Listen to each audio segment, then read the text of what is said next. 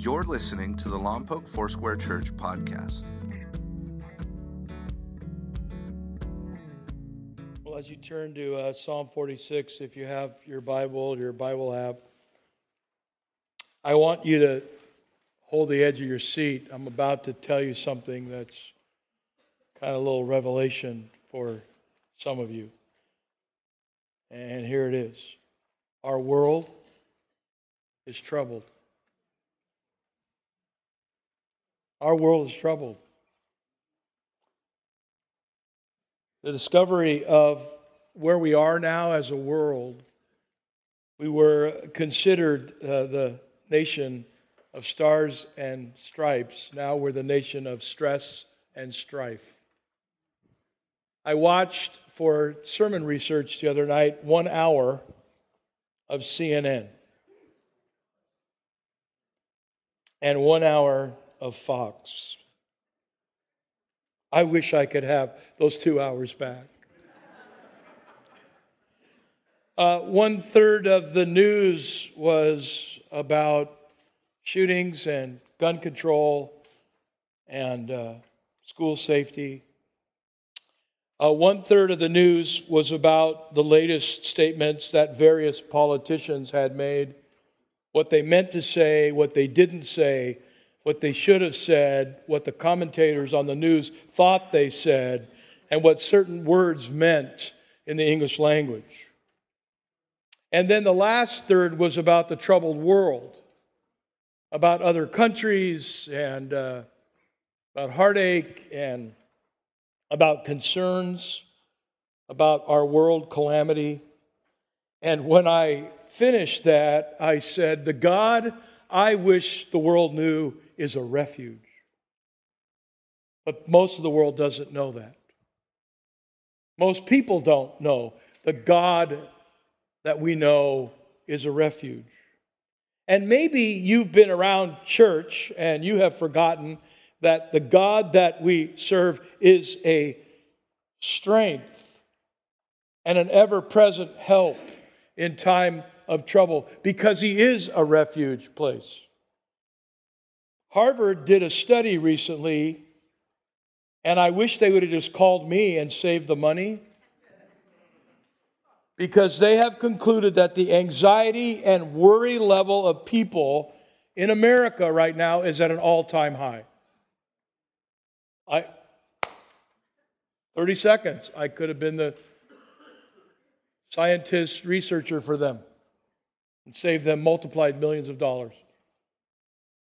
It is reported that the average high school student today has the same amount of anxiety as a psychiatric patient in 1950. People that we put into padded rooms in the 50s. They say our high school students have that same kind of amount of trouble. As a pastor, as a uh, chaplain for our police and fire department, as an honorary commander at Vandenberg at different times and currently. I have seen over and over again uh, that lives are troubled. Someone is rushed to the hospital, someone involved in an automobile accident, someone who is told by the doctor that uh, their condition is fatal someone that is told uh, by a note that their spouse is now leaving them. These are all true stories, by the way. Woman finds out her husband is running away because he left a note on the coffee table. Someone has received a memo that uh, their company is downsizing and that their job may be eliminated. Somebody with a gun goes to a school campus. Someone in a high rise hotel at a concert venue. Someone in a nightclub. Someone in a prayer group. Our world is troubled. And then somebody has the audacity to make bogus claims about a school threat that turns out to not be real And a bunch of students go, don't go to school on Friday, and some don't go because of the threats, others don't go because a school bus got shot at with a BB gun or a pellet gun in Mission Hills. Or, like this week, a young infant dies unexpectedly. The God I wish you knew always knows what is going on in our lives and in our world. He doesn't turn his eye away, his heart away. He always cares for us. Now, Psalm 46 is a beautiful psalm. It's a song that is written by a musician in response to what happened to good, godly King Jehoshaphat. See, King Jehoshaphat had his little army go out and look on the horizon to see what was going to come their way. And there they, they, they see these three groups of people the Ammonites, the Moabites, and the Meunites, who were also followed by the termites. And Jehoshaphat is troubled in his heart. And he does what people who know God do. He runs to God and he pours out his heart and he pours out his soul and he recognizes that his people that he leads are going to come under siege. Many of them will die. And he recognizes the plan of all these ites is to not only kill, but to take all the stuff so there'll be no legacy for their children and for generations to come. And he pours out his heart to God, and God sends a prophet to him with a message. And here's the message in Second Chronicles 20 15. Listen, King Jehoshaphat, this is what the Lord says to you Do not, come on, you can read it, be afraid or discouraged because of the vast army. And you want to stop there and say, Excuse me? Have you seen the vast army? Come on. Have you seen the obstacles that are in my way? Have you seen the overwhelming odds? Do you know that I'm under great fatigue? Do you understand that I'm under stress and worry and anxiety? And I've seen my scouts have come back. They're well trained, they went to war college. And they know that there's too many of the ites against my little band of merry men. But God says this phrase. Would you read it? For the battle is not yours, but the Lord's. Could you imagine being Jehoshaphat and being told that? Let me rephrase it. Your future is not really yours, but it's in the hands of the Lord. The problems that you're facing today are not really yours, but they're in the hands of the Lord.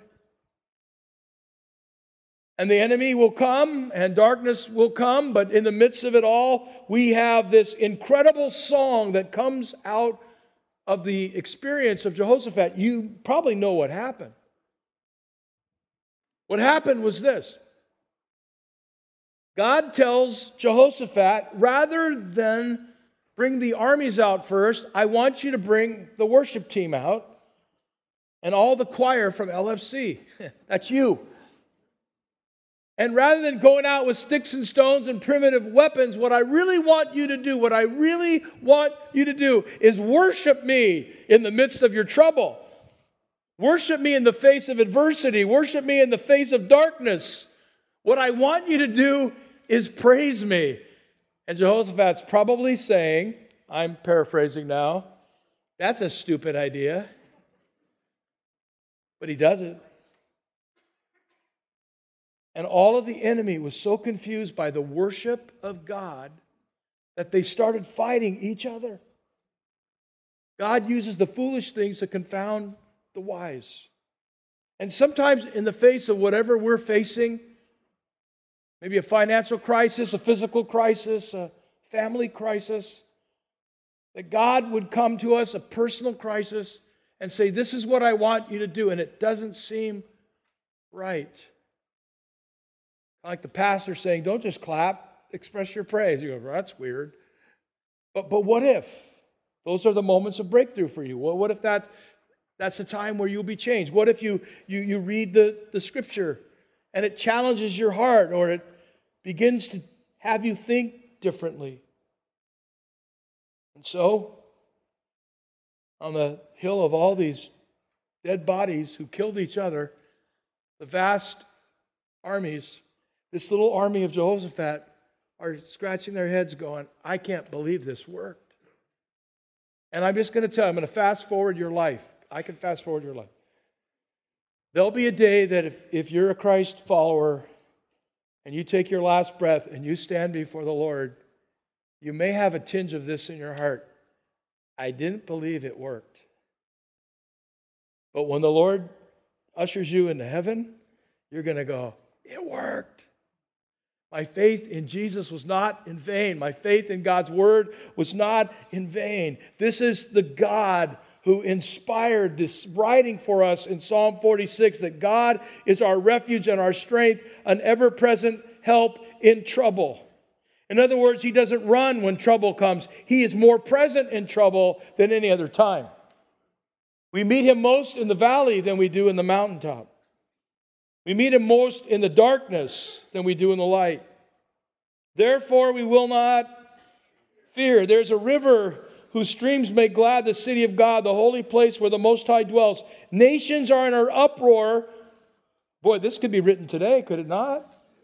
Kingdoms fall and God lifts his voice. The earth melts. The Lord Almighty is with us. By the way, if you don't hear me say anything else, this should be the the verse, the mantra, the vision statement, the mission statement, the corporate station, uh, statement for your life and your family. The God who is the Lord Almighty is with us. It'd be a good statement for you to make every day this coming week. God is my refuge and strength and ever present help in time of trouble. The Lord Almighty is with me. The God of Jacob is our fortress. By the way, that's repeated twice. Don't forget that God is a fortress. Come and see what the Lord has done, the desolations he has brought on the earth. All the ites are gone. And then he says, Be still and know that I am God. The Lord Almighty is with us. The God of Jacob is our fortress. Most of the Psalms in the Bible start with the theme first, like the 23rd Psalm. The Lord is my shepherd. Now we know what that's about now. It's about shepherd, about us being sheep. But in this particular psalm, the Lord is our strength and our refuge, a very present help in time of trouble. The theme is near the end of this psalm, and it's two words. Two words be, be still. Be still. Now, all of us are familiar with this phrase. If you can remember back when you were a little kid, and if you were anything like me, and some of you were, God help you, you, you, you, you remember, you remember the, the hand of your mom or dad that went right here. Shh, be still. Quiet now. We used to go to synagogue on Friday night. My mom would feed us lifesavers to keep us quiet while the rabbi was preaching. and I think it's counterintuitive to give kids any kind of sweets and tell them to be still in the same sentence. Doesn't make any sense. But but I, I, I still think I have some marks here from my mom, who said to me in her great Italian voice, calling me by my whole name, Bernard, be still. Oh, yes, mom. Can I have another lifesaver? God would, would love us to catch the Hebrew phrase here, be still, which literally means to put your arms down to your side. In other words, don't try to fix the problem. Don't get caught up in the problem. Don't tell everybody on Facebook and Twitter and Instagram and Pinterest and text messages your problem. Shh. Be still. Put your arm down. It also means to take a deep breath. It also means to relax. It also means that you problem solvers here or watching online don't try to problem solve. Don't try to analyze everything. Don't try to fix anything right now. The first thing you do when you face a terrifying situation is lay down your, your arms. Jehoshaphat, you guys are going to worship. It seems like an odd thing to do, but you will see victory if you be still. Remember, he's saying, in essence, to a king, relax, take a break, lay down your arms, put down your army, and remember the battle is mine. That's what being still is. It's recalibrating your mind and your soul and your, your heart. See, the God I wish you knew desires that we come to him and trust him. In 2 Timothy 4 5, Paul tells his, his young mentoree, he says, uh, Keep your head about you in all situations. And that can only happen if God is really your refuge. You see, when we get caught up in the emotional, our sense of reason is diminished. Our ability to be creative, creative is lost. Our creativity is lost. We, we're so focused on the army, we're so focused on the enemy, we're so focused on the trouble that we forget that we have this overwhelming, amazing God. And I don't know if anybody else is like me, but man, the last thing I want to do when there's a crisis or a problem is be still. I want to do something. Don't just sit there, do something. And God says, Excuse me, be still. Be still. Hebrew, cover your mouth. Shh, be still. Put down your arms, bend your knees, embrace the promise. Still. Put down your arms, bend your knees, and surrender in prayer and know, here's the promise, and know that I am God. Now, how does he let us know him? He shows up. And now, unless you, you think I'm crazy and weird, um, or you prove that I am, because some people think that about me anyway. Uh, every once in a while, every once in a while, I get this right. Uh, recently, something happened and I didn't know what to do. And I sat in my office. I moved to a different chair. And I raised my hands and I said, God, I got this message coming up that I'm feeling in my soul about you're our refuge. So let me try it out. Before I preach it to the people, let's see if it works. You know, everything in me, all my inclination, all my experience, all my history says I got to do something. But I'd just like to take a few moments and be still. With my hands raised in a posture of surrender, I said, God, I'm going to be quiet now. I'm bowing my proverbial knees, my hands are raised, and I want to know you, that you are God. And I waited for about eight seconds. And I said, Hurry up. Because my phone was going. and while I was, I'm going to tell you, while I was in that moment, 11 text messages came in. One, one person responded, oh, I'm sorry to bother you. You haven't responded. I guess you're too busy for me. The first one I got. Thank you. Thanks for your patience. Wow, six seconds. I didn't reply. They Got it. Got it. And I heard the whisper of the Lord. I don't always hear him. Some pastors hear him every hour. I don't. I'm not one of those.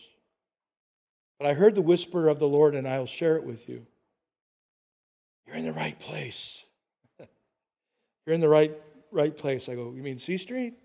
No, you're in the right place in my presence. When was the last time something came against you and you ran into the presence of God? You just longed for his presence. You begged him to show you that he was God. You see, the, the God I wish you knew, number one, is part of this verse. He's a refuge. He's our refuge. Do you remember back to when you were really young? Some of you have to really go back, but. And someone tried to chase you do you remember that? Not just tag you're it, but someone was after you, chasing you, and you were running for your life. Or what you thought was your life. You ran as fast as you could, and hopefully you ran home, you ran to your room. I remember running from the edge of my bedroom one hop into my bed because there was some guy under my bed who was going to grab my ankles. Did you ever have that fear when you were a kid? Or somebody in the closet that was going to get me in the darkness of the night. The boogie, boogie, boogie man was going to come. And so I would, with my foot, shut the door, run over here, leap into the bed, and say, I'm safe. My mom used to say, What are you doing? There's somebody under the bed. There's nobody under the bed. But man, I thought there was. Or my friends in the fourth grade who chased me home one day after school because they didn't want me on their baseball team on the schoolyard, and they chased me home. They said, Never come back to our school, like they were in charge. And I ran all the way across the bridge over the LA River. I ran as fast as I could by the dirt trail. Man, I ran fast. And they were chasing me with sticks and stones and words that could break my bones. And I ran. But this is not the first time people ran. Back when Psalm 46 was written, people were running. You see, in the Old Testament records, we find in ancient Middle Eastern times that people lived in a rudimentary form of justice that called for the services of someone known as a blood avenger. So let's say this happened. You got in a fight with somebody and you're swinging fists and you hit them and they fall down and hit their head on a rock and they die. You better run for your life. Because the family is going to find out and they're going to hire a blood avenger, and usually the blood avenger was the fastest person that they could find. And the only way they got paid is if they ran after you and chased you down and killed you and brought back proof. So let's pretend now you're a lady, you're a housewife, you're on your camel and you're going to grocery outlet or Foods Co. or Albertsons or Vons, or you're making the long Middle Eastern trek to Trader Joe's. And while you're en route, a five year old runs in front of you and you pull the reins back on the camel, but the camel has a mind of its own and knocks the kid down, and the kid hits his head on the curb and dies. Even though the death was accidental, you had to run for your life. And if the blood avenger found you, they would kill you and bring back proof and get paid. So God speaks in Deuteronomy and in Numbers and has Joshua set up cities of refuge. Because God says, This is crazy. And here's what we're going to do to remedy this He sets up these cities of refuge. There are six cities or safe zones of refuge all across Israel. And your job was, your job to save your hide, was to run as fast as you could to a city of refuge. And once you were in there, no one could mess with you. And if your death, the death that you caused, was accidental, someone then would create this jury trial. They would give you a scroll that said, You are innocent, and you could go home back to your city without the blood avenger getting you.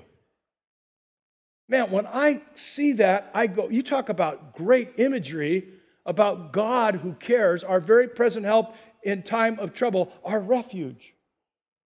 You want to talk about the greatest blood avenger of all? That's the devil himself, who runs after you with lies he tries to shame you and guilt you. He tries to accuse you day and night. But there was someone who trumped that blood avenger with his own blood. That was Jesus, who dies on the cross and says, uh, Stand back, blood avenger. I become the city of refuge. Jesus is our refuge. He's our anchor. The Holy Spirit is our refuge. The refuge place that we have today is in the presence of God. He is our refuge.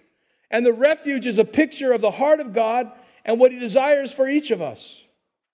And it's better than a movie, and it's better than a trip, and it's better than a vacation, and it's better than anything you think you need when you need something for your soul. It's the presence of God that we run into that is our refuge. It's like Psalm 91 4 says, God will shield you with his what? With his wings. God will shield you with his wings and we come under the wings of God. Now, uh, some time ago on Animal Planet, I saw how this works. I saw little chickens that were foraging for food and a young baby coyote that tried to get the chicks. And the coyote ran into the yard, and the chicks go, ah, but, they weren't too sure what to do except go, ah, and that's what they did, like we do in a time of trouble, ah. But the mama hen came out and stretched out her wings, and all the little chicks came. And she put her wings down, so now the chicks were invisible to the coyote. And she made the most angry, mean face that a chicken can make. I mean, don't mess with mama's babies. Am I right, ladies? You know, mama bear. Don't mess with a mama bear. Don't go near a mama bear's cubs. Oh, look, it's a little bear, baby bear. Don't go near that baby bear.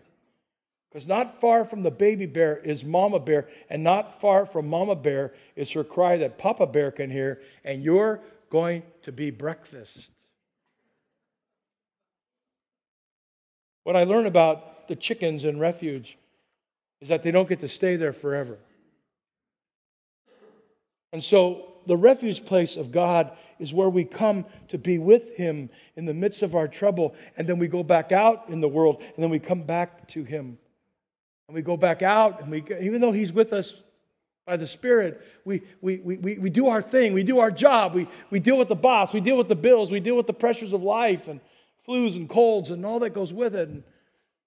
But, but, we can run back into his presence. Remember the 23rd Psalm. The Lord prepares a table. Come on.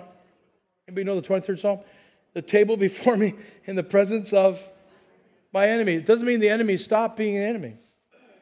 The war is going on on the outside, and we get to come in to this tent that God has created for us. It's a table where we have bread, we break bread together. And I always picture it, I'm sorry, that we have bread and we have soup. We have pozole or caldo de res or something like that really good, you know?